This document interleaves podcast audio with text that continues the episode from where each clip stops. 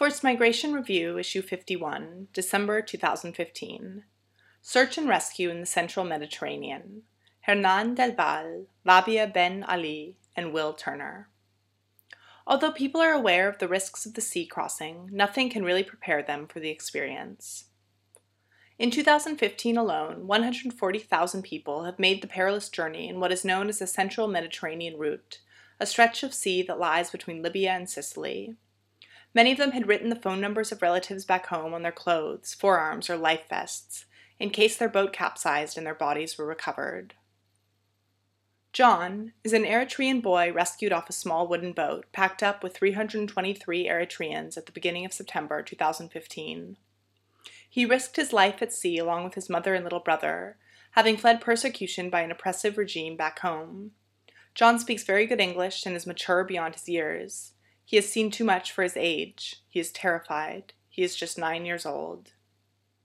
Grace is from the Democratic Republic of Congo. She was rescued in August from a rubber dinghy packed with 112 sub-Saharan Africans. She left her country after enduring years of conflict which affected her village in the province of North Kivu. She had been sexually assaulted by armed militias.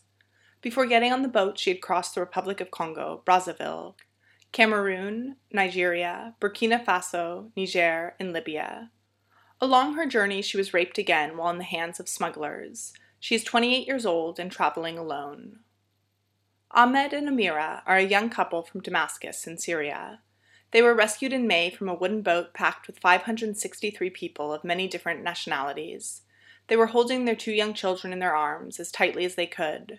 The family has been through 4 years of war, from the barrel bombs of the regime to the brutality of the jihadist group that moved into the control of the neighborhood. They traveled to Jordan first, then to Egypt.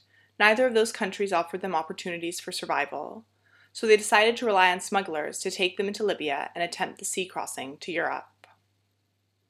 Between May and September 2015, and only in that area of the Mediterranean, Médecins Sans Frontières, MSF, vessels rescued and provided assistance to over 16,000 people from 20 different countries.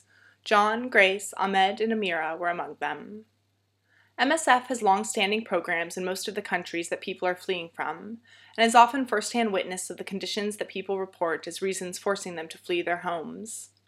While much of the European public debate hinges on a distinction between refugees and economic migrants, the distinction is very difficult to sustain in reality. Whatever their backgrounds and places of origin, all of them share one motivation, the hope for a safer and more prosperous future. The motivations that people cite are varied and often multifaceted, from conflict, oppression, and political persecution to widespread and crippling poverty. These reasons are often combined together and are powerful enough to push people to gamble their lives on journeys managed by criminal smuggling networks.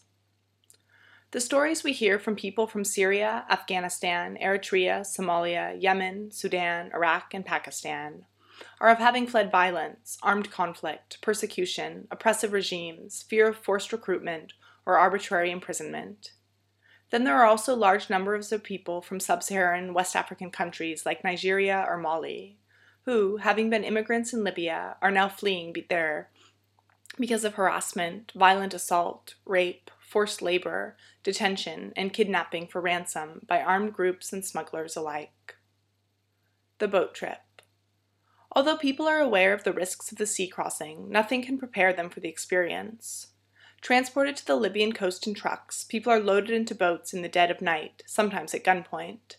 Boats are systematically overloaded to maximize profit for the smugglers, often taking 10 times more than their actual capacity. For most, there is no life jacket and they cannot swim. People packed under the deck sometimes do not realize how dangerously overcrowded the boat is until the light of morning. This is when the precariousness of the situation becomes clear, and fear and panic set in. Once on board, people face several risks. The first and most deadly threat is of capsizing. A large wave or a movement of people from one side to another in a boat, so overladen, can provoke sudden capsizing and inevitable mass drowning within minutes. When people are packed under the deck, they are exposed to exhaust fumes from the engine, and we have seen cases of death by asphyxiation. The majority of deaths, of which over 2,800 have occurred to date in 2015 in the Central Mediterranean, are related to these factors. MSF boats work in coordination with the Maritime Rescue Coordination Center in Rome to rescue and assist people. Those who are rescued are often found to be suffering from exhaustion, mild to moderate dehydration, general aches and pains, infections, chemical burns from fuel contamination on clothing, scabies, and small injuries. Injuries typically relate to violence sustained in Libya and range from gunshot wounds or lacerations to broken bones. Mostly the injuries are weeks old, but can also be newly inflicted, requiring more urgent treatment, and many need referral to medical facilities in Italy. There are always women and children, pregnant women, and unaccompanied minors who make incredibly dangerous journeys on their own. We try to provide particular care and support for them, and for survivors of sexual violence. A common issue is the psychological distress that people have developed over a period of time. This is a roller coaster of emotions, from leaving their home and family, the land journey to Libya, the abuse and turmoil of Libya, the exposure to smuggling gangs, being moved around like traded animals. When people are brought to the safety of the rescue boat, there is often an emotional outburst of relief. People can be totally overcome and overwhelmed. Our immediate focus is to ensure people have their basic needs met: water, food, medical care, dry clothes, and reassurance that they are safe and they will be taken to an Italian port. What's needed? The political narratives across many European countries has been about reinforcing policies that are known to exacerbate the crisis, rather than about assisting and preventing people from putting themselves through much suffering and risk. For the Central Mediterranean, the focus of the response remains only on the symptoms, targeting the smuggling networks and the boats, rather than removing the restrictions on asylum and migration, which put people into the hands of smugglers in the first place. Provision for safe and legal alternatives for people fleeing to seek safety and protection and more progressive migration regimes have been proposed. End note 1. Meanwhile, a proactive and preventative approach to search and rescue at sea is essential. The longer people are exposed to the terrible conditions on board, the sooner people's health will deteriorate and the higher the risk of death at sea. Names of individuals mentioned in this article have been changed. Hernán del Valle, hernan.del.valle at amsterdam.msf.org, Head of Advocacy and Operational Communications. Rabia Ben Ali, rabiaben@gmail.com, Humanitarian Affairs Officer. Will Turner, will.turner@oca.msf.org, Emergency Coordinator. Médecins Sans Frontières, www.msf.org. Endnotes. Endnote 1.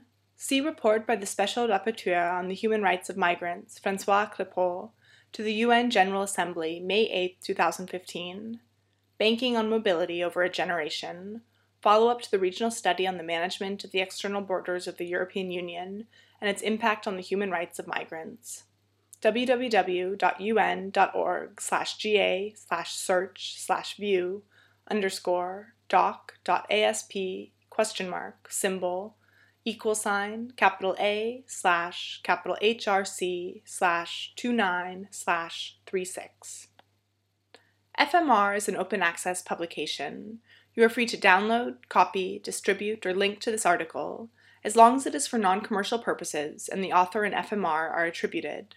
All articles published in FMR are licensed under a Creative Commons Attribution, Non-Commercial, No Derivatives license.